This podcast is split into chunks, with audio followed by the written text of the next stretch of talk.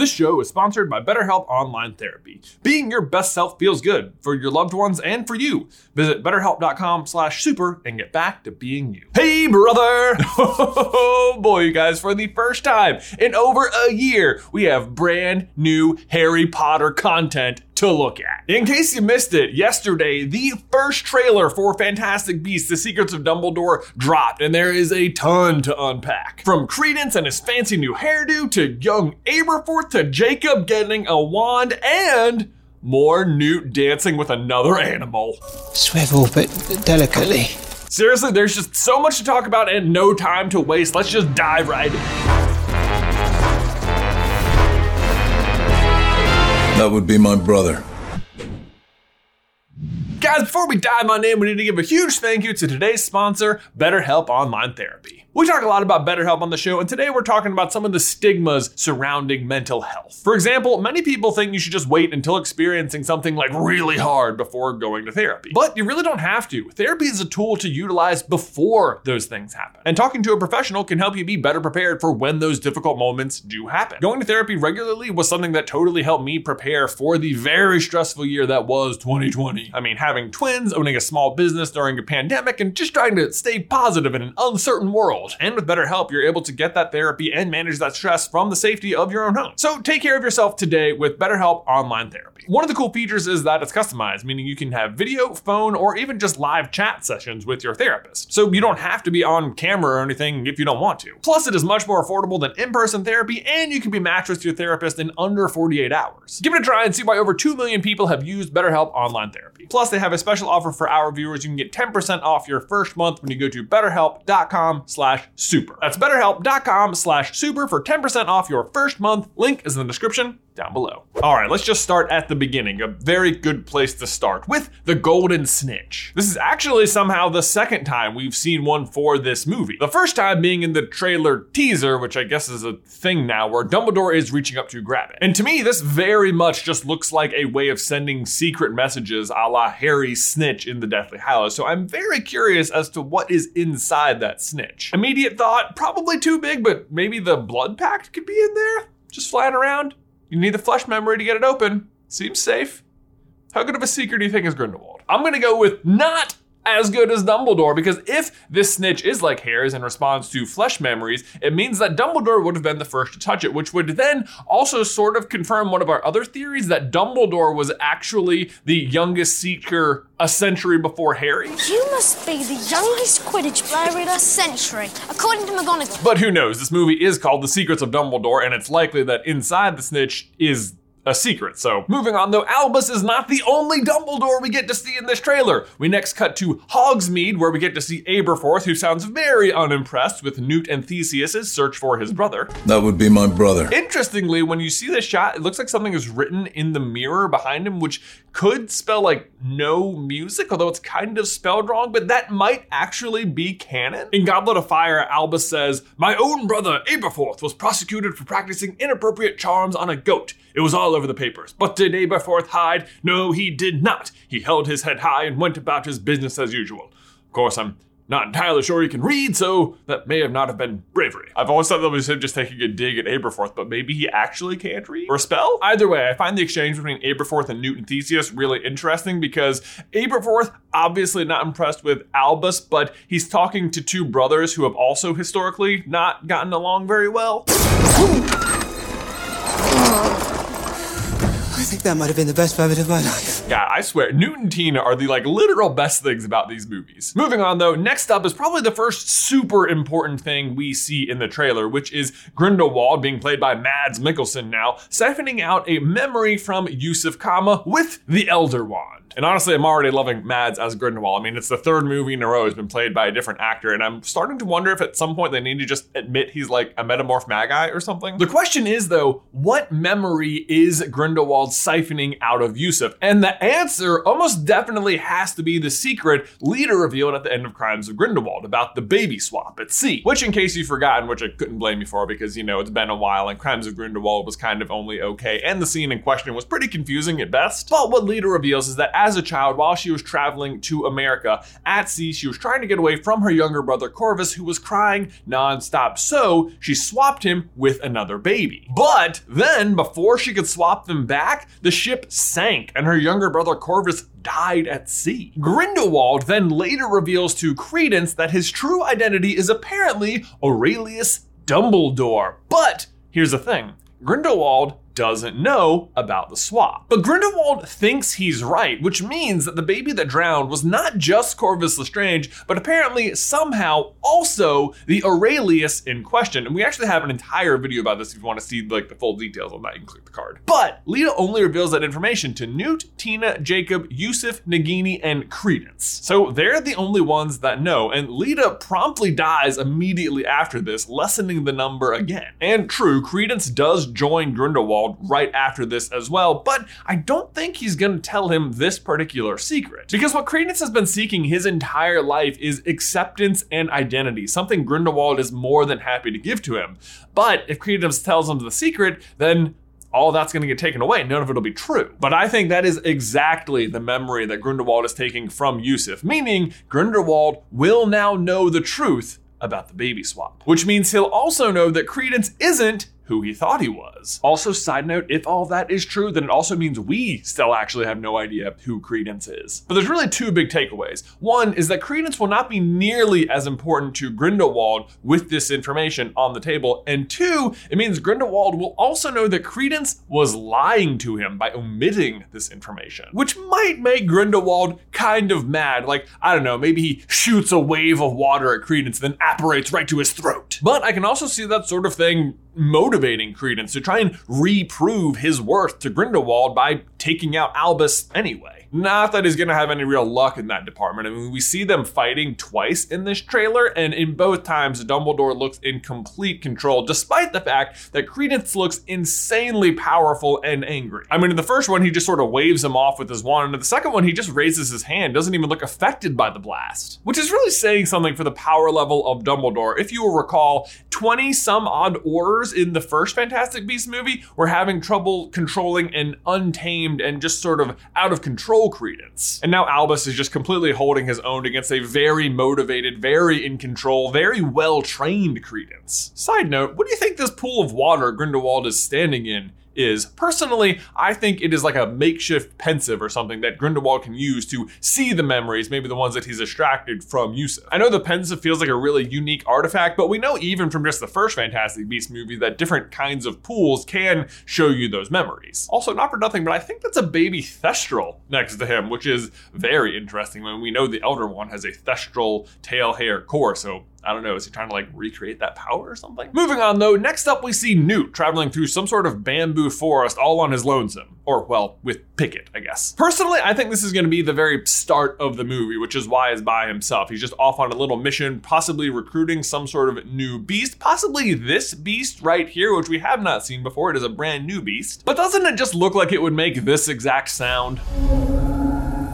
Or who knows, maybe he's returning his Occamys from the first movie to the wild. We do see them in a bamboo enclosure inside his briefcase. Speaking of meeting up with people, though, next up in the trailer, we see the team as introduced by Theseus, who's also on the team. First up is Bunty, who you may or may not remember from the beginning of Crimes of Grindelwald. She is Newt's assistant. She shows up for like two minutes to fawn over Newt's soaking wet body before disappearing again for the rest of the movie, leaving us all to wonder why was she even in the movie? Honestly, why she's been recruited on this specific team is odd to me at best, but they must task her with something important. I mean, here she is on like a solo mission apparently in Germany, I think. Next up is Yusuf himself, who we learn is descendant from a very old wizarding line, which is somewhat new information. We did do a bit of digging though and learned that just the last name Kama is actually a really popular last name in Western Africa. And that set off some alarm bells here at SCB because of this line in the first movie. I met one in Sudan three months ago. And Sudan, in case you're wondering, is indeed in Africa, which just feels like it's too close to not be connected. That said, Yusuf's wiki page says he's from Senegal, but I honestly cannot find the source for it. In any case, the important takeaway is that his family lineage is gonna play a role in some way. Next up on the team is school teacher Eulalie Hicks, or Lolly. She is the charms professor at Ilvermorny. And believe it or not, we have seen her before. She was in Crimes of Grindelwald. Nicholas Flamel opens his like big book of allies or whatever that was, and she's the one who comes up and tells him that they're all counting on him. And last but certainly not least is Jacob, the muggle, who Newt gives a wand on Dumbledore's orders. Look out for Christmas. Which, like, I'm sorry, excuse me? What? A wand? What for? Giving Jacob a wand is just like,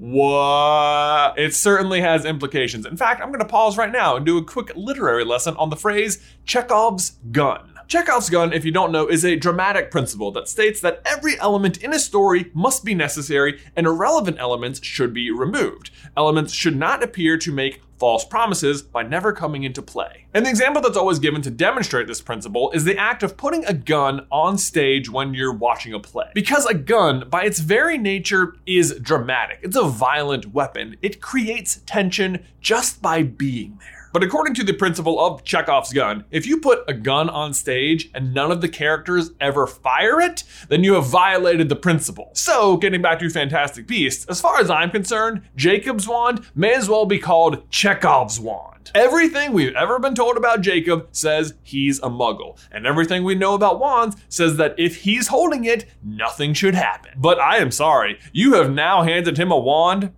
and it better do something. Either this means Jacob will in fact turn out to be magical, which would be awesome, although it does somewhat undercut the messaging that even a muggle can make a big difference. Or it's possible Dumbledore just wants him to have a wand to better blend in. I mean, after all, in this universe, wands are weapons, so even just having what looks like a weapon might be useful. Or maybe Dumbledore has enchanted this particular stick of wood to be able to do something that looks like magic, even if the person holding it isn't magic.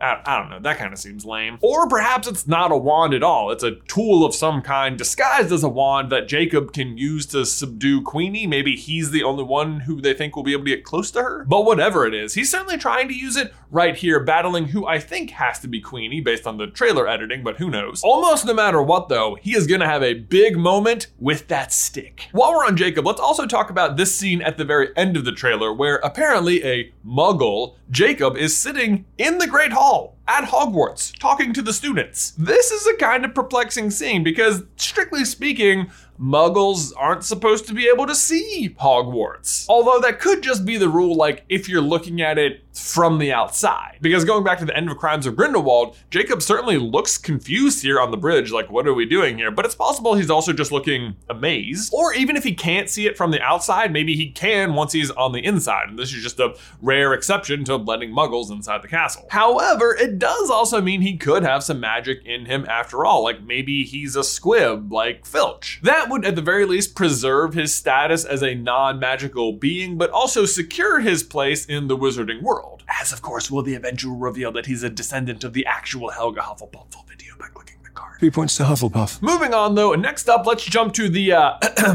Room Re-Require, aka the Room of Requirement, where Dumbledore has what looks like a giant spinning port key and a big old circle of briefcases. Now, first of all, it is interesting to me that Dumbledore knows about this room at all. Because in Goblet of Fire, he's having a conversation with Karkaroff where I always thought he had like accidentally stumbled onto the room and was describing it to Karkaroff. Only this morning, for instance, I took a wrong turning on the way to the bathroom and found myself in a beautifully proportioned room I have never seen before, containing a really rather magnificent collection of chamber pots.